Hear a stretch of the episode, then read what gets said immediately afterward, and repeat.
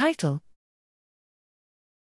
Using Conditional Generative Adversarial Networks, GAN, to generate de novo synthetic cell nuclei for training machine learning based image segmentation. Abstract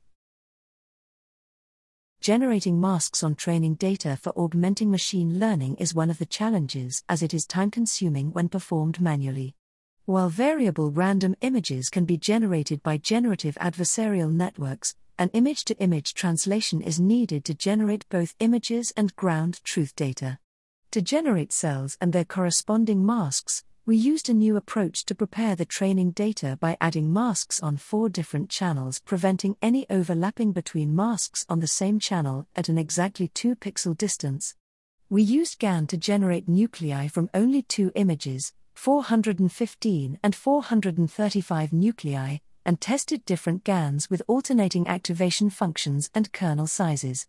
Here, we provide the proof of principle application of GAN for image to image translation for cell nuclei and tested variable parameters such as kernel and filter sizes and alternating activation functions, which played important roles in GAN learning with small datasets.